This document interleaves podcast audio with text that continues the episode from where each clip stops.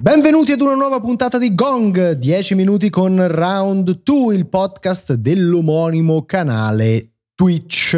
La puntata di oggi è integralmente dedicata a Sony perché eh, nel corso di un meeting aziendale il presidente Jim Ryan, ormai grande protagonista eh, del nostro, del nostro podcast, esatto, diciamo. stavolta non ha pestato dei merdoni con delle email sui eh, gattini, sui gatti, sui cani, ma invece ha delineato un po' quelle che saranno le strategie di PlayStation da qui al 2025. Eh, infatti, insomma, il 2025, anzi l'anno fiscale 2025, che è quello che finisce a marzo del 2025, è il termine che lui ha utilizzato per spiegare un pochino ai dipendenti dell'azienda, agli azionisti, eh, quale sarà la direzione che PlayStation vuole percorrere nei prossimi anni.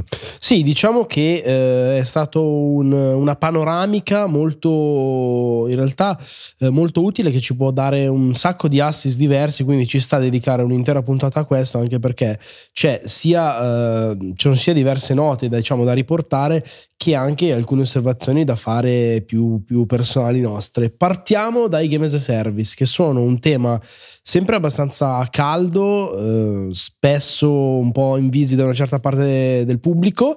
Eh, diciamo che eh, i game as a service eh, sappiamo che proprio per bocca dello stesso Jim Ryan sono un tema che eh, per Sony sta diventando importante ed effettivamente lo diventerà ancora di più. Ricordiamo l'acquisizione di Bungie strategica in questo senso, in particolare entro l'anno fiscale 2025 eh, Ryan ha, spiegato che l'equilibrio tra titoli tradizionali e eh, game as a service sarà del 50, sarà, vedrà il 55% diciamo di favore per eh, i titoli di questo tipo più criticati spesso e volentieri contro una situazione attuale che prevede il 49% di game as a service quindi una leggera eh, preponderanza, diciamo, dei game as a service rispetto al, al, resto. Fermo restando che è strana, secondo me, l'indicazione che oggi siano il 49% del business di PlayStation.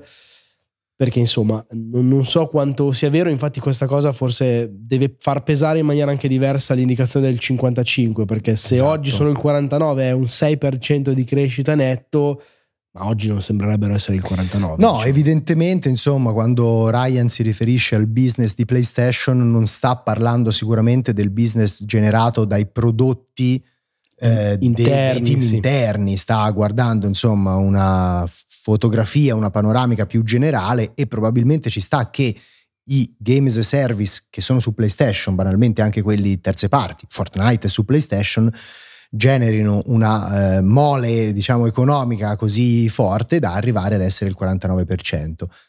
Però questo ci può appunto far stare un pochino più tranquilli proprio su quello che dicevi tu, sul fatto che lo spostamento da qui ai prossimi tre anni non sia clamoroso. C'è da dire che invece a livello di produzioni interne, dei team interni, beh, qualcosa cambia perché per il momento, insomma, nelle slide di Ryan si vedeva MLB The Show come unico live game, mentre eh, nel corso di questi tre anni ne arriveranno 12, eh, di cui due addirittura nell'anno fiscale in corso, quindi entro la fine di marzo 2023 ci saranno due game as a service, live game, titoli a supporto continuo, insomma come vogliamo chiamarli, prodotti dai PlayStation Studio. L'elemento qui secondo me eh, esatto. focale da considerare e ti lascio appunto commentare la cosa è che nel corso proprio della, eh, del, della call eh, Jim Ryan abbia affermato che l'obiettivo è quello di lanciare 12 game as a service per sperare di averne almeno due di successo.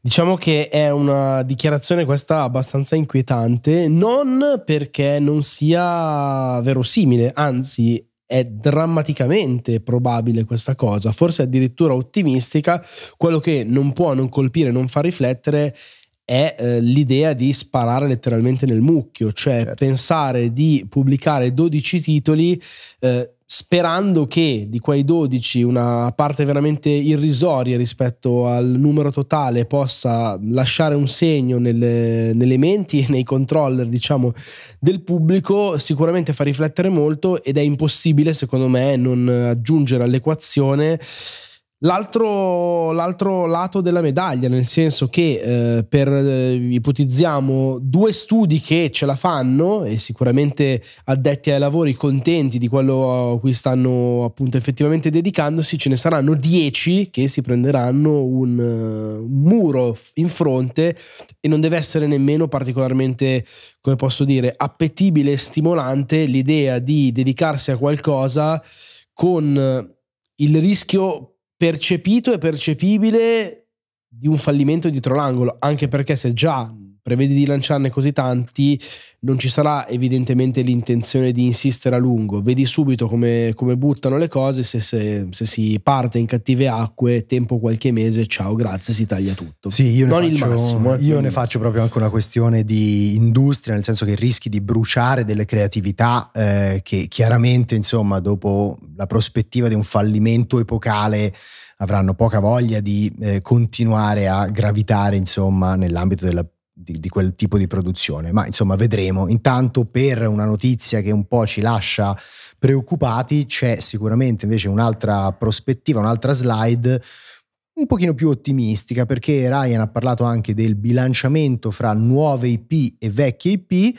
Attualmente la situazione attuale è molto a favore, diciamo, dei sequel, degli spin-off, di quello che già esiste, perché ci sono dei remake. Dei remake, esatto, un 34% di nuove IP contro il 66% invece di progetti già esistenti, mentre entro eh, marzo del 2025, appunto, Sony mira a ribilanciare l'equazione e avere un 50-50. Equilibrio totale che ci piace molto, io lo dico spesso, ovviamente non sono insensibile al, al fascino dei grandi ritorni o dei personaggi che ci hanno accompagnato per tanti anni, però per me le nuove generazioni, oltre a portare con sé ovviamente possibilità inedite in termini tecnologici, è giusto che eh, si facciano accompagnare da nuovi immaginari, nuove atmosfere, storie da scoprire, eccetera, eccetera. Quindi accolgo con particolare favore questa idea del 50-50 si parla appunto di un termine non esattamente dietro l'angolo perché è chiaro che eh, marzo 2025 sia lontano e che in quel, in quel, momento diciamo la generazione adesso partita in maniera un po' trattenuta come diremmo noi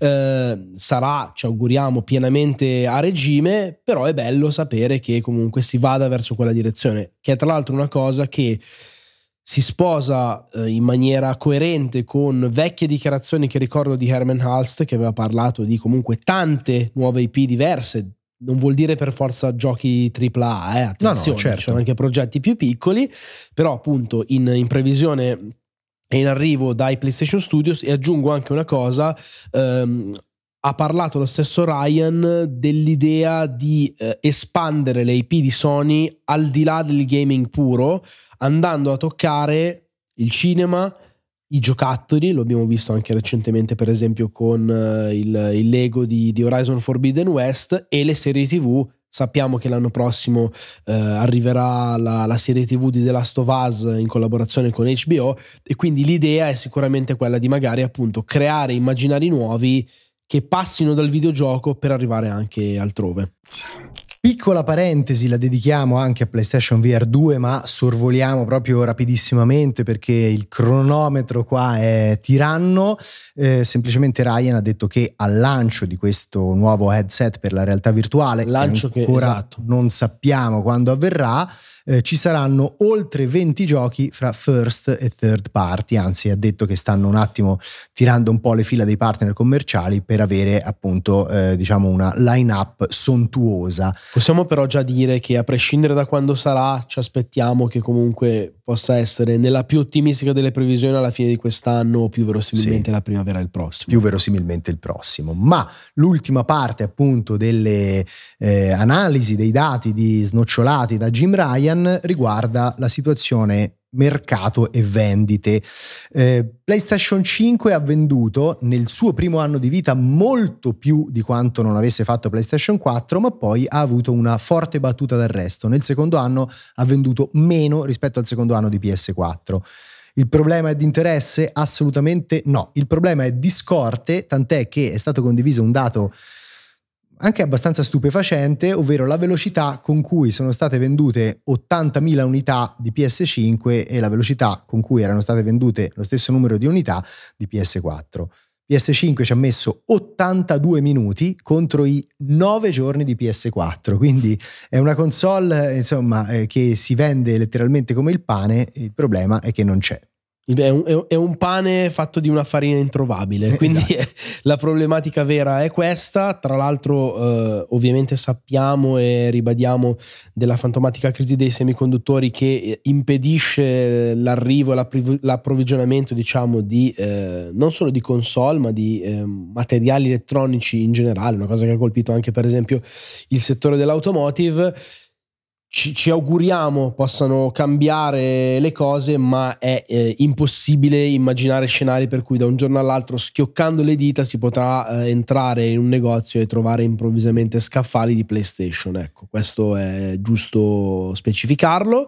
Eh, per quanto riguarda invece Uh, in generale, altri dati sono stati forniti da Ryan riguardanti la pubblicazione del software, no? in particolare. Oggi diciamo che uh, Ryan ha fatto capire che il 40% dei titoli sono pubblicati su PlayStation 4 barra PlayStation 5 intesi come produzioni eh, cross-gen, il 30% sono eh, esclusive, il 30% sono esclusive PS5, il 20% sono eh, titoli rivolti al eh, PC e il 10% è mobile. Arrivando alla prospettiva del 2025 paventata all'inizio, arriveremo al 50% di PS5 PS4 per fortuna nel 2025 siamo sicuri che ce la lasceremo alle spalle.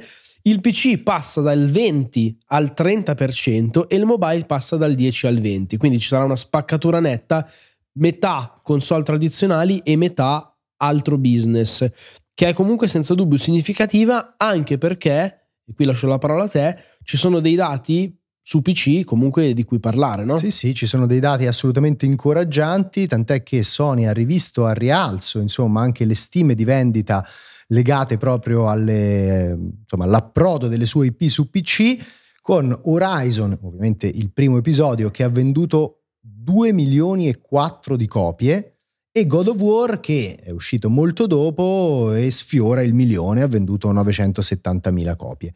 In terza posizione c'è Days Gone con eh, insomma 850.000. 850.000. Sicuramente insomma il successo di Horizon eh, mi sembra abbastanza impressionante, quindi è normale che nei prossimi anni, come già fra l'altro avevamo detto in altri episodi del podcast, Sony continui l'assalto insomma a questa piattaforma.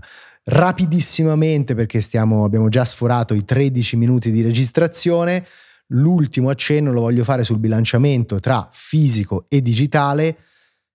Oggi su PlayStation 4 l'80% degli acquisti è digitale, contro una situazione diametralmente opposta del 2013, ovvero insomma all'inizio del ciclo vitale di PlayStation 4, alla fine di quello di PlayStation 3, in cui era solo il 20% ad essere digitale e l'80% in fisico. Si va veramente nella direzione di un futuro in cui il supporto fisico sarà sempre minoritario e forse addirittura prima o poi discontinuato. Ciao Alone.